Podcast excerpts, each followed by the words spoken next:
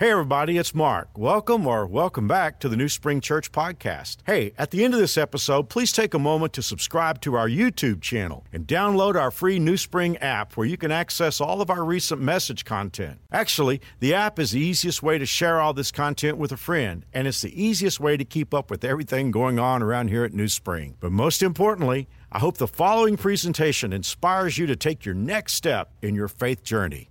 Enjoy. Work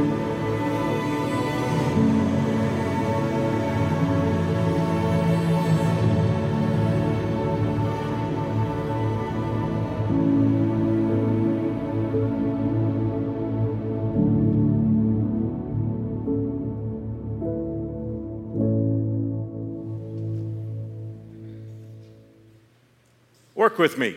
Imagine tomorrow morning you meet a guy or a gal with an open checkbook. Do people still carry checkbooks? Well, let's just say this person does. And the person says to you, Today is your lucky day. You can have anything you want. There's only one rule today. You can have anything you want and as much of it. Want a new car? Hey, pick it out. Just decide what you want. You want a Range Rover? You want Mercedes? You want a Ferrari? How about them all? Let's just go pick them out. Any colors you want. Hey, I'll take care of it will belong to you at the end of the day. Where would you like to live? Beverly Hills?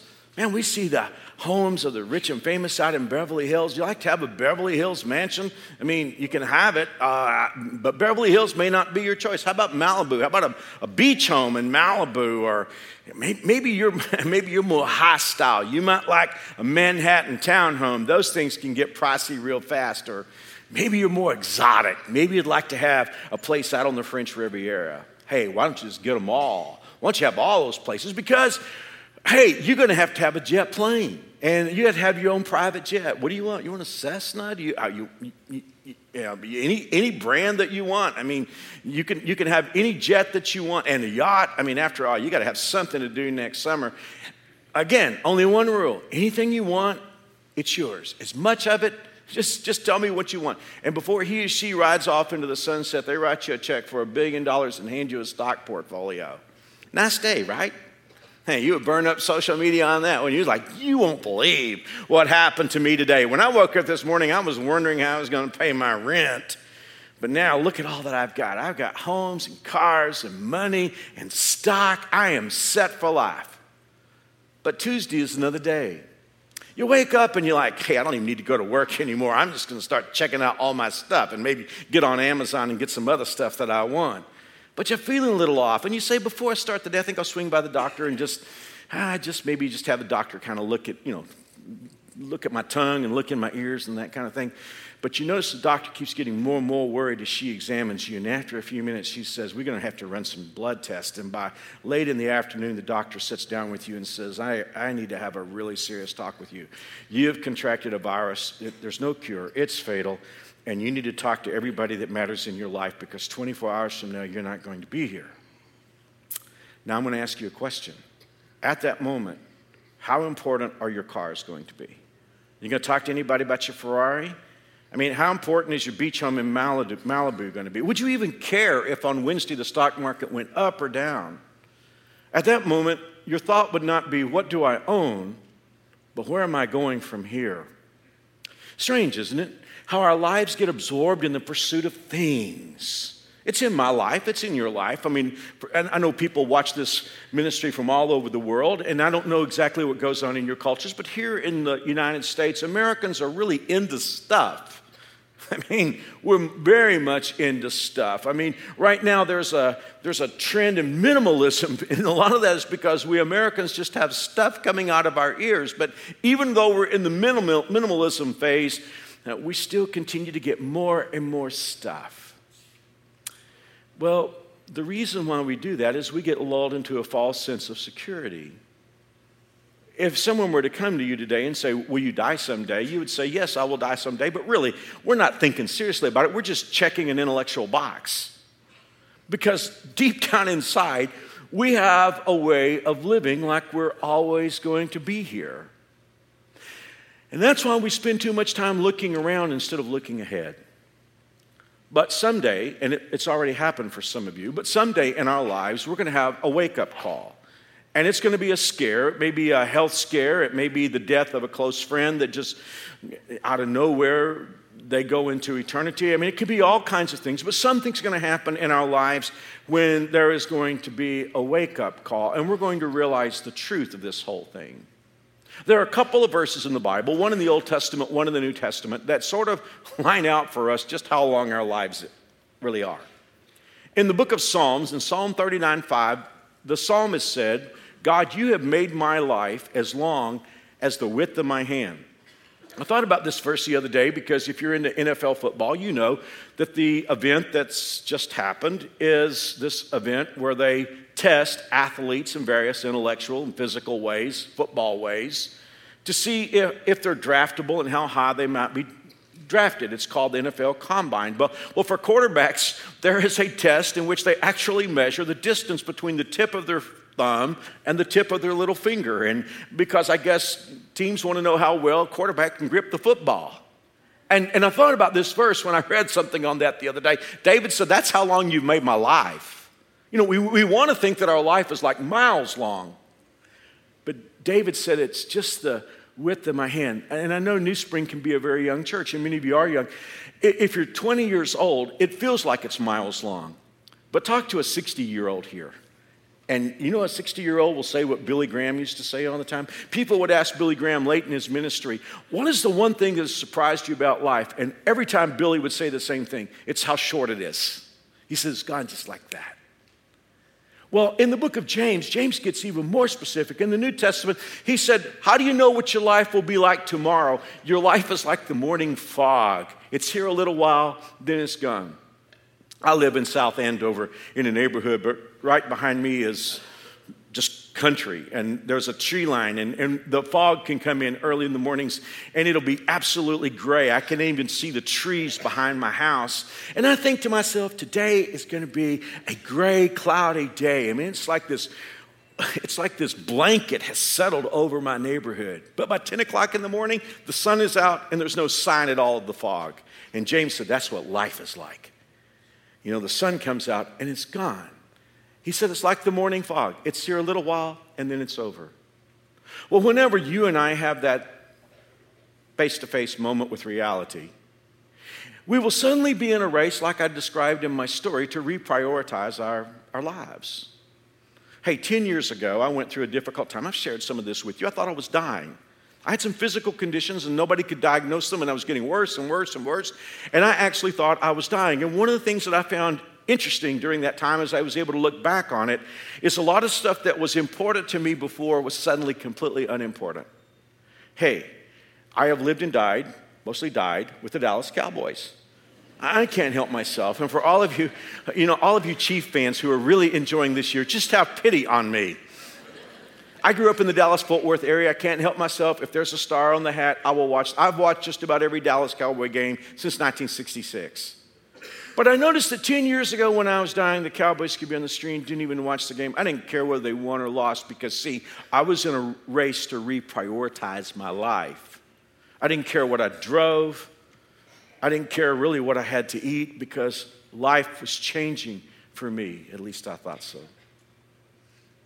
Before that, years ago, back when we used to read real newspapers with real paper, I was reading the Wichita Eagle one day and I opened up the obituary section and I saw that there was an obituary that said that Pastor Mark Hoover had died. And there was going to be a funeral. Kind of freaked me out. I, look, I was in my car when I read that. I looked in the mirror to make sure I was still alive. Fortunately, somebody, it was another pastor. I mean, not, not fortunate for him, but fortunate for me. But you know, I, I stared at that obituary for a little while and I thought, Sunday, it is going to be me. There will be an obituary. It won't be in a paper newspaper, but it'll be online. There will be an article that says Pastor Mark Hoover, longtime Kansas pastor, pastor of New Spring Church, died. Funeral is going to be at such and such time. And I thought to myself as I read that obituary, am I, am I spending my life the way I would want to spend it if my name was in the obituary section next week? And it could be. You are spending your life. You know that, don't you? You are spending it. We think we're living our lives, but we're actually investing it. Our series is called Red Letters The Questions. Nine years ago, I preached a series called Red Letters, and we looked at eight statements of Jesus.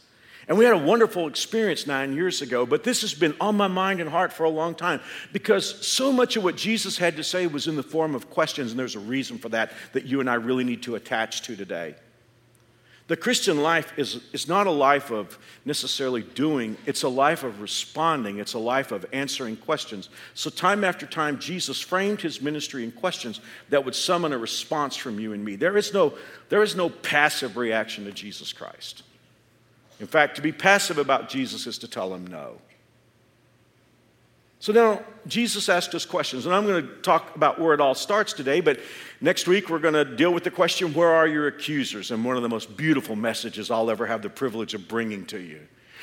The week after that, How do you see the speck in your friend's eye, but not the log in yours? Week four, Do you believe? Week five, Do you know what I've done for you? And on Easter, we're going to ask the question that Jesus asked Weren't these things meant to be? It's going to be great, and I can't wait to bring these messages to you. But as I said a moment ago, we're starting where Jesus starts. We're going to ask the, the quintessential question of life, the very, the very fundamental question that we all have to wrestle with. Hey, you guys are the smartest people I know. Have you noticed how brilliant people find a way to ignore the obvious question? I mean, we even have an expression about that. We talk about the elephant in the phone booth. Some of you work in a place with highly educated people that will avoid the essential question.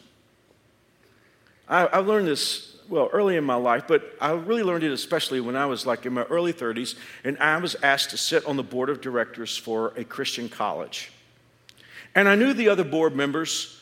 They were all guys in their 50s. They were all well known leaders. And I made myself a promise as I drove to the campus that day in my 87 Volvo. I said, Mark, swear to yourself that you will not open your mouth and say a word and show what an idiot you are. I promised myself. I said, I will not talk. These other board members have been on the board for a long time. The president was going to address the board in that first day of meetings. And I said, Promise yourself you would just sit there and listen and learn. So I did. And I listened to the president as he talked about these bold initiatives that we needed to engage in. And they all cost a lot of money. He talked about expanding the campus and, and building. And I thought, wow, that sounds exciting. And all the guys were excited. They were, they were all talking about it. But later that day, the lead accountant of our accounting firm for that particular school that ran our annual audit put before us a set of financials. Now, I'm not a brilliant man, but I can read financials. And I looked at these financials that showed patterns over a few years, and it looked to me every year we were in serious deficit spending that was getting worse and worse and worse. And I thought to myself, how can we talk, be talking about all these bold initiatives? And I broke my promise and I said, Gentlemen, I'm the youngest man here, but I have to tell you, when I look at these financials, it looks like we're an F 16 flying into the ground in full throttle. And I said, I think we need to look at balancing the budget. You know what the ironic thing was? The rest of that three day meeting was spent on talking about how to balance the budget. The, our, our, our, next three years of meetings were talking about how to balance the budget. Ultimately, we did, and the college is still in existence. But it hit me that these guys would sit around and talk about pie in the sky stuff and ignore the obvious. You know what I've discovered? As I meet some of the most brilliant people here in America, at least, is that a lot of times Americans will talk about all kinds of crazy, ethereal stuff and they'll ignore the obvious thing. Jesus doesn't give us that permission because right out of the box, he asks you and me the question where it all starts. And it goes like this What do you benefit if you gain the whole world but lose your soul. And then he tags on to that is anything worth your soul? Well, facts are our friends. So let's just look at Jesus' statement because certain facts are inherent from the question that he asks. Here is the first one You have a soul. Everybody listening to me, no matter what your age, no matter what your life situation, you have a soul. And your soul is the most priceless possession you have you have a soul. Well, what is the soul? That's interesting. Great minds throughout the years, especially if you studied philosophy, you know that great minds have known that we had a soul, but they all struggled to define it. Aristotle, brilliant man, but he couldn't quite nail it down.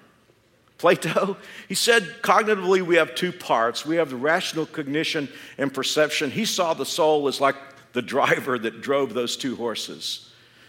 That's not particularly helpful.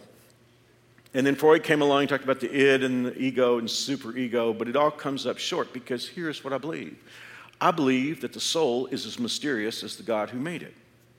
And that's why we have a hard time nailing it down. I also believe the soul is God's greatest creation. Our God is creator God, and He's created so many extraordinary things, but the soul is His greatest. And we read in Genesis chapter 2 how God did it.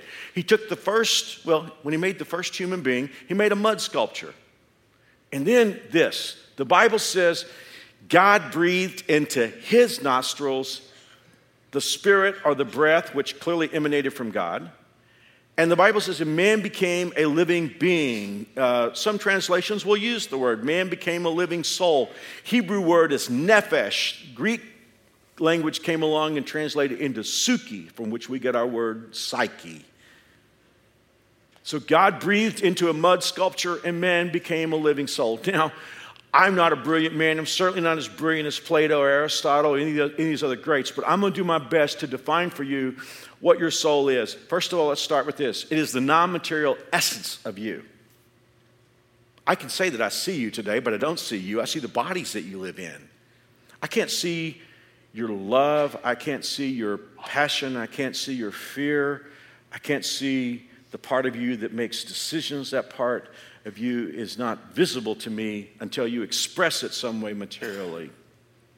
But your soul is your identity. You know, strange, isn't it? We in the Western world take so much identity from our bodies, and yet in reality, your body is not your identity. Your true identity is your soul.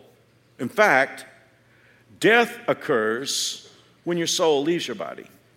It's not that, it's not that your soul has reached the cosmic stop sign and there's the cessation of existence. It's just that this body, in some fashion, wears out and the soul leaves it, and we call that death.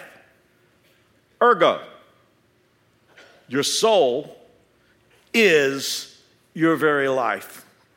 The great intellectual C.S. Lewis said, You don't have a soul, you are a soul. You have a body. One more thing. We learn from Jesus that the soul is eternal. I, am going to say something really silly, so just please forgive me before I say it. When I tried to think about defining the soul for you, I needed a word that isn't a word. So I know before I say this, this is not a word. Your soul is the youness, Y O U N E S S, not a word, I know. Your soul is the youness of you. Stop for a moment and meditate briefly on your soul. That part of you that is alert, that part of you, you, can say, Mark, the part of me that hears is my ear. No, the ear is just a material part of you the soul uses to hear. Meditate on the non material part of you, the part of you that's alert, that's cognitive, that's processing this message. That part of you is never going to die. It's never going to fade to black. It's never going to disappear. That part of you is going to keep going even after your body is in a casket somewhere and they have your funeral and then they go back home and eat potato salad. I mean, when that happens, the part of you that is you right now is going to keep right on living. It is eternal, it is not going to stop. Now, according to Jesus, here's fact number two that part of you, well, that, that part that is you, can be lost. Strange, Jesus didn't use the verb destroyed. He didn't say, What is a person profited if they destroy their soul? He said, what is, a, what is a person profited if they gain the world and lose their soul? How do you lose your soul?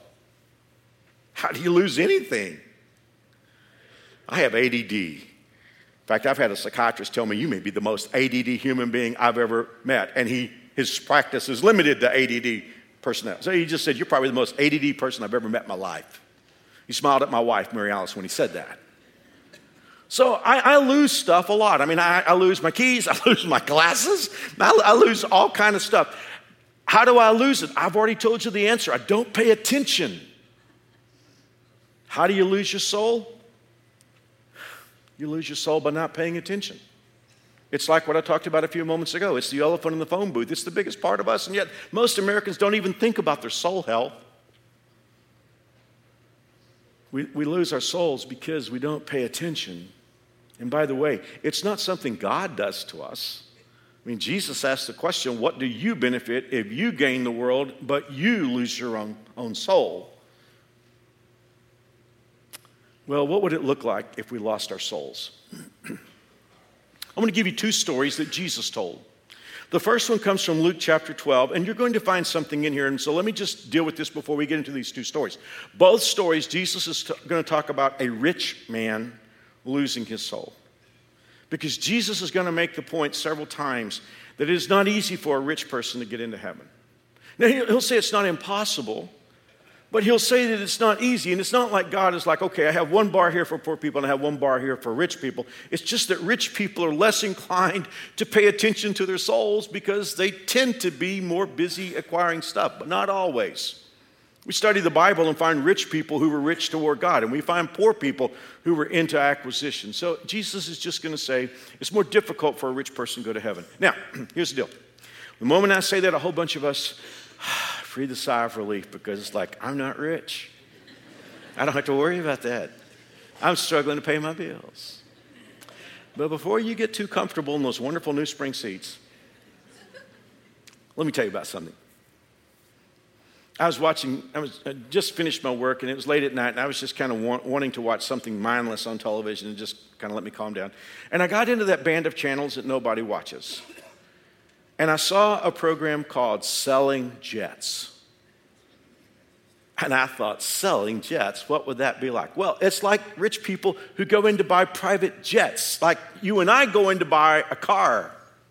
And, so they're selling used and new jets, and there's like talking to different customers. And, and, and so I kind of got interested in it for a few moments, but especially in this one particular broadcast because there was this uber, uber, uber rich family that were in the process of buying a private jet for their college age daughter. I think they already had a couple of private jets in the family, but after all, she needed to get from home to college, and dad told her she could shop for the jet herself. Well, there were two jets that she was looking at. One had some years on it. Technology wasn't quite as fresh as it is today, but it was like $2 million. And the other jet was $6 million and had a little bit more updated technology. And so the girl was demanding that she get the $6 million jet. And the dad was saying, No, this is your, this is your first jet. How many of you have well passed your first jet? This is your first jet. That $2 million jet is adequate. And she freaked out. She was pouting and saying to her dad, How dare you pass off this $2 million jet on me when you have a nicer jet? And then she said something that really got my attention. She said, That $2 million jet doesn't have wireless internet and she said, I need the $6 million jet because I have to do my homework. How many of you in college, grad school, law school, med school, how many of you don't have a private jet, but somehow you still manage to do your homework? I'll go to a freakier place. I mean, some of you are like over 40. How many of you were able to like go through college, grad school, med school, law school. You didn't even have the internet. I managed to get my homework done. Now, I saw that and I said, That is the stupidest thing I have ever seen in my life. And that fast, the Holy Spirit said, Really? How do you think you look to poor people in Africa or Asia? When you have to have certain surfaces on your cabinets and you have to have certain surfaces on your floor. And I can't live with that paint color. And you know what?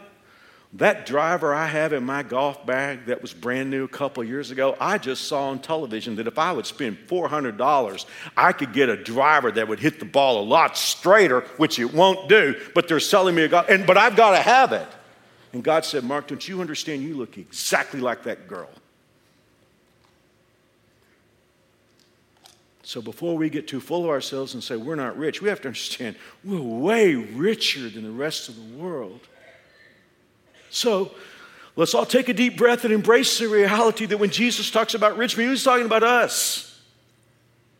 So let's look at this first story. He said, The ground of a certain rich man yielded plentifully. In other words, he grew a lot of crops. And he asked himself the question, What shall I do? I have no room to store my crops. So he said, I will pull down my barns and build greater, and there I will store my goods, my crops, and my goods. And then, then Jesus kind of like teaches this story in an emphasis kind of manner because he, the man goes on to say, I will say to my soul, Soul, you have many goods. You have acquired much of this world. You have many goods laid up for many years. Take it easy, eat, drink, and be merry. But God said to him, Fool. Why would God call a person a fool? Americans, especially? Let's listen. God said to him, Fool, this night your soul will be required of you. Then whose will all those things be that you have acquired. Hmm. That's a story from the Bible, but let me just share a story from my past. When, when you serve a church for almost 35 years, you meet a lot of people and you hear a lot of stories. This one occurred when I was still in my late 20s. We were located on the south side of town. In those days, our church was much smaller. There were only probably about 350 people who attended. So, in the night services, it would be kind of intimate. And so, one of the things I would often do, especially on Wednesday night services, is I would say, if you have a prayer request, just raise your hand if you feel comfortable sharing it. And so, people would do that for a little while, and the whole church would pray for those needs. And I remember we had one woman in our church who was probably about 60 years old, and she was deeply concerned about her sister and brother in law. And time after time, she would stand up in a prayer meeting and she would say, would you pray for my sister and brother in law? They're not interested in God at all, and uh, they're not interested in church, and I would love to see God work in their lives. And so she was so burdened about it, I actually went to see this couple and talked to them and asked them about their interest in spiritual things. It was like glazed over. They, they were sort of like pleasant to me, but it was like, how quickly can we get you out of our house? So you can imagine how excited I was when one day I get a phone call from the man and he says, We would like to have you come to our home and talk to us because we have a question about God. And I thought, Wow, this is awesome. They're finally getting it. And when you're 28, 29 years old, you're very optimistic. So I drove to their house. It was very modest, I should tell you. I mean, it was nothing that would have stood a small house. But I noticed that day when I drove up, they had a massive motor home in the driveway. Well, when I sat down in their home, it was real clear they were not in a good mood. They were angry. I mean, they almost glared at me. And here was the question that the man posed to me. He said, All our adult lives, my wife and I worked for one of the aircraft companies here in Wichita. And he said, We were frugal with our money and we saved every penny because our dream was to retire in our late 50s and buy a motorhome and spend the rest of our life touring the world. And he said, We just retired a month or so ago. And just a couple of weeks ago, we bought this massive, magnificent motorhome that I saw.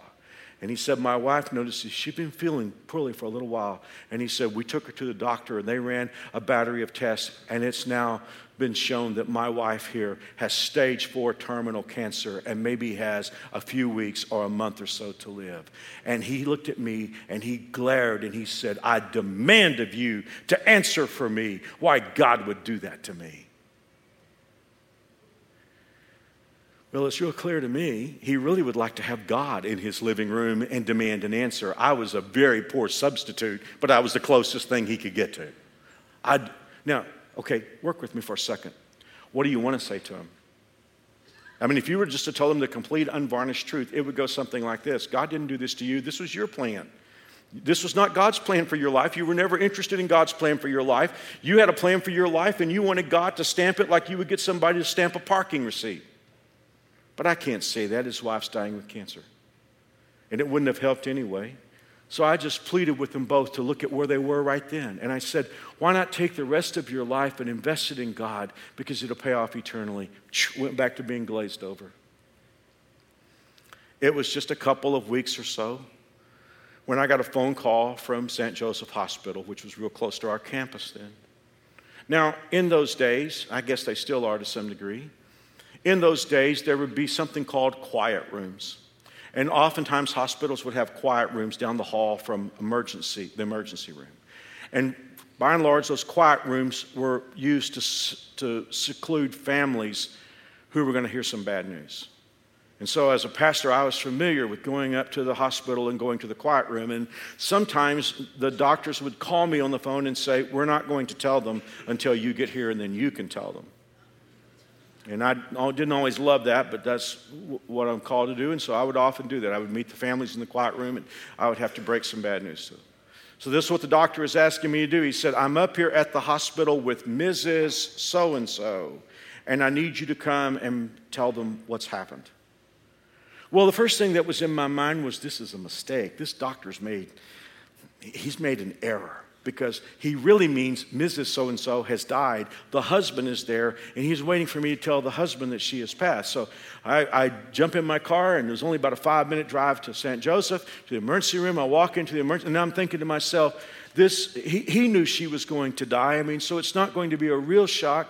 So, but I'm going to go in there and I'm going to try to comfort. But I, I thought that doctor got it backwards. He, he wasn't up there at the hospital with Mrs. So and so. He was up there with Mr. So and so, and Mrs. So and so has died. And so I walked into the room, and you can imagine my utter shock when I walked in, and it was her.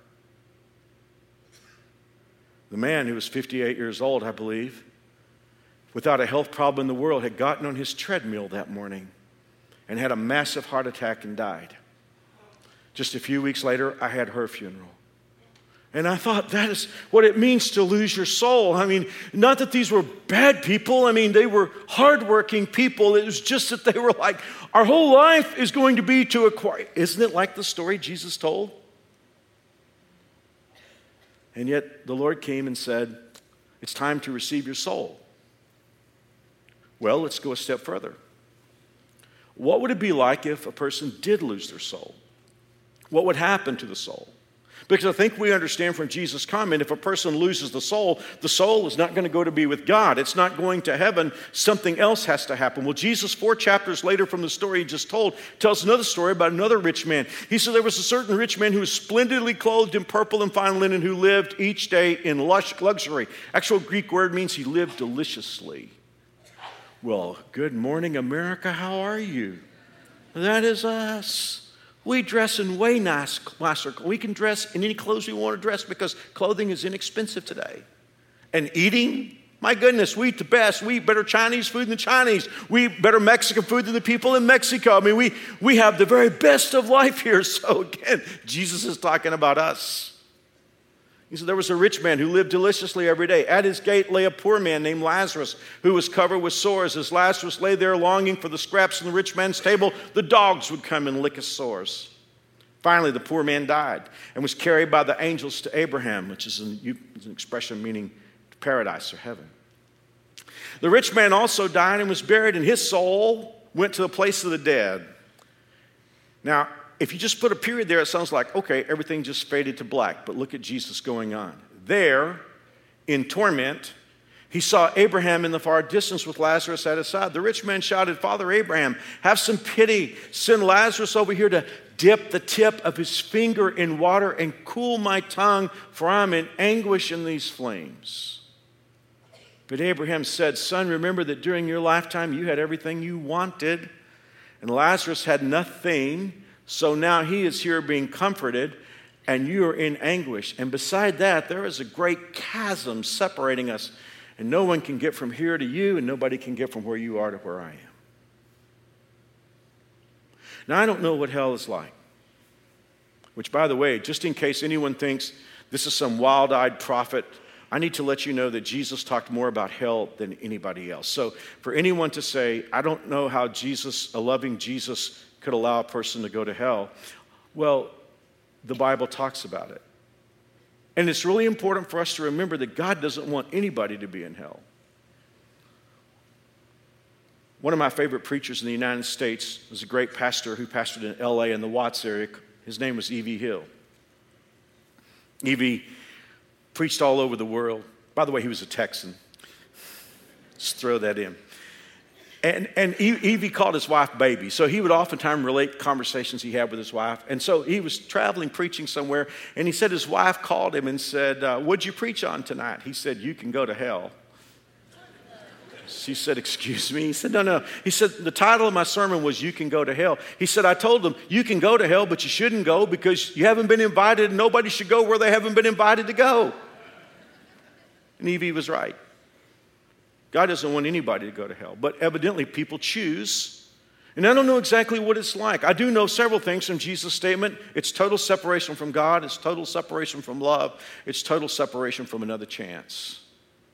And there's enough in Jesus' comments that makes me think that hell is a really bad place. And so Jesus is asking the question for you and me today what does it matter if you get the whole world? Nobody's ever going to do that. I mean, but Jesus asked the question. He said, what, what would it matter if you had every share of stock, every piece of currency, if you owned every inch of land? What would it matter if you could somehow acquire it all and you lost your soul? And then he goes on to ask another question that I haven't shown you yet. Right after that, he said, Or what can a man give in exchange for his soul? You know, I preached this wrong for 35 years because I just didn't pay attention to the verse. Because a lot of times I, I, was preaching it as if Jesus were asking, What would a person take for his soul? In other words, Satan offers us things and we trade our soul for sex, or we trade our soul for money, or we trade our soul for this or that, religion. That's not what Jesus asked.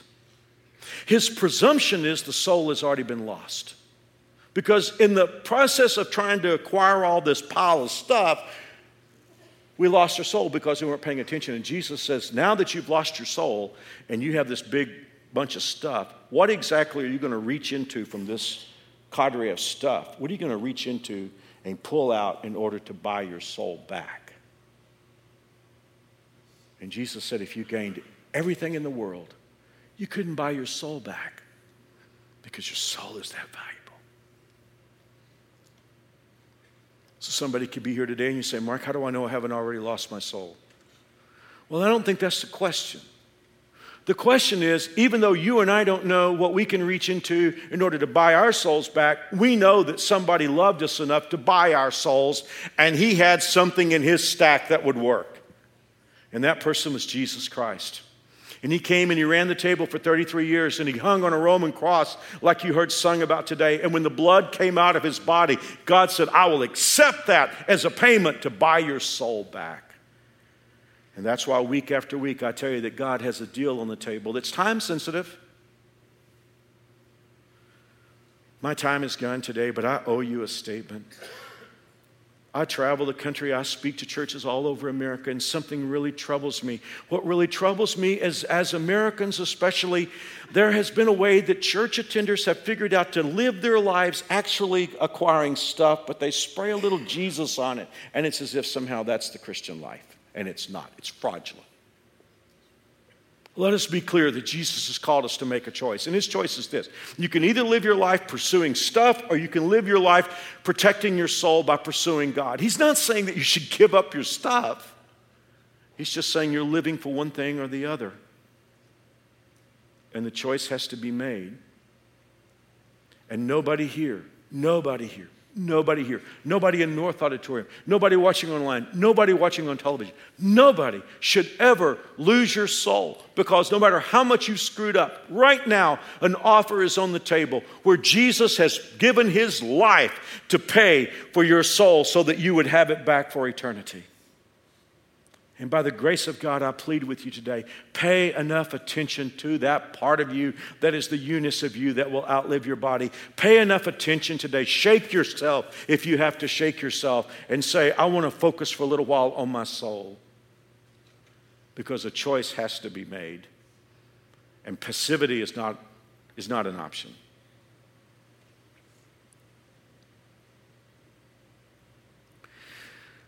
On April 26, 1991, something happened that all of us Kansans are scared of. A lot of you were not born in 1991. Many of you have moved to Kansas since then, so you have to go back a little ways to remember this day. But it is one of the most famous days in the history of our city and definitely in my hometown of Andover. Because an F5 tornado, the most powerful storm of all, a storm that is literally a vacuum that will just suck up everything on the ground hit our area, and especially my hometown of Andover. When that storm went away, 21 people in our region died. 17 died in Andover. And most of the people who died in Andover died in a mobile home park on Andover Road. I drive by that area every day. I preached the funeral for the last man found. And I think a lot about the story. He was a resident in that trailer home, and I should say that in that trailer home there was, there was a shelter, and everyone in that shelter survived. He actually made it into the shelter. And then he remembered that he had left his mobile home unlocked. And he left the shelter and he went back to lock his mobile home, which nothing would be found of but sawdust. And as I say, I preached his funeral. Going back to lock his mobile home would have been a smart thing if it hadn't been for the tornado.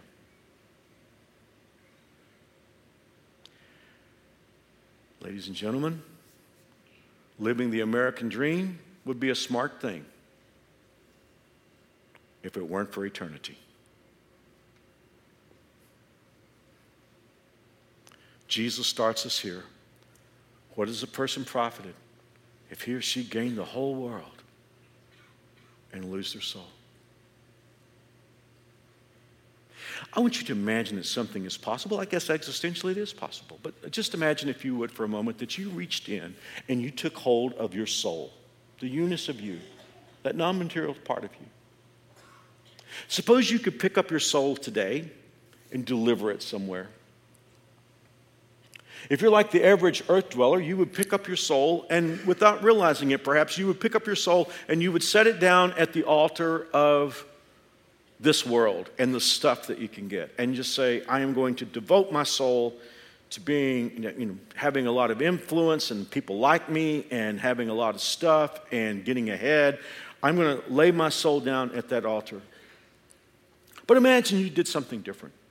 Suppose you could reach in and take your soul today and pick it up and hold it for a moment that youness of you and you would say this world is too temporary and too scary Jesus, I can't handle this. This is too big. Could I, could I leave my soul with you for you to take care of? Which is exactly what Paul the Apostle said as he wrote to young Timothy. He said, I know whom I believe, and I'm persuaded that he's able to hold on to what I've trusted him with. This is not as far fetched as it might sound. I'm challenging you today, whether you are 15 or 95, to pick up your soul and hand it to Jesus and say, Jesus, I am giving my soul to you. I'm trusting you with it because you bought it, you paid the price for it. And I'm an eternal being, and I'm not going to trust my soul to this world. I'm going to trust it to you. Like I do every weekend, I'm going to lead you in a prayer, but maybe for the first time it's made more sense than it ever has before because God is like talking to you and his talking to you is way more important than mine. But if you're here today and you just say, Mark, I want to do that, I want to reach and take the of the meanness of me, and I want to give it to Jesus. And I'm going to turn my back on the way of life that I've lived up to this moment. But by the grace of God, I want to follow Jesus and live an eternal kind of life. And God's power that we've been talking about will come into your life. I'm going to lead you in a prayer. I'll lead it slowly so you can decide if you want to say these things to God. Ready? Dear God, I am a sinner. I'm broken and I can't fix myself. But I believe you love me very much. I believe Jesus died to pay for my soul. Today, I pick up me and I hand it to you. I hand my soul to you to trust for safekeeping. Thank you for forgiving me. Thank you for adopting me. Help me to follow you in Jesus' name. Well, if you just prayed that prayer with me, I have a gift that I've put together for you. It's a gift box. Will not cost you anything. There's a Bible in here, just like I preach from. I've, I've written a little book Hundreds of thousands of people have read this book. It's just a way of saying these are how to walk your first steps following Jesus. Also, some cool stuff. You can go to any info center all around the campus, and all you have to say is, I pray with Mark, and they won't hassle you. They just want to give you this gift to help you. God bless you. Next week, we'll look at question two. See you then. Once again, thanks for listening. If you live in Wichita, the surrounding area, we'd love for you to engage with us in one of our weekend services. For directions, service times, and information about our incredible kids and student environments, visit us at newspring.org. One more time, newspring.org.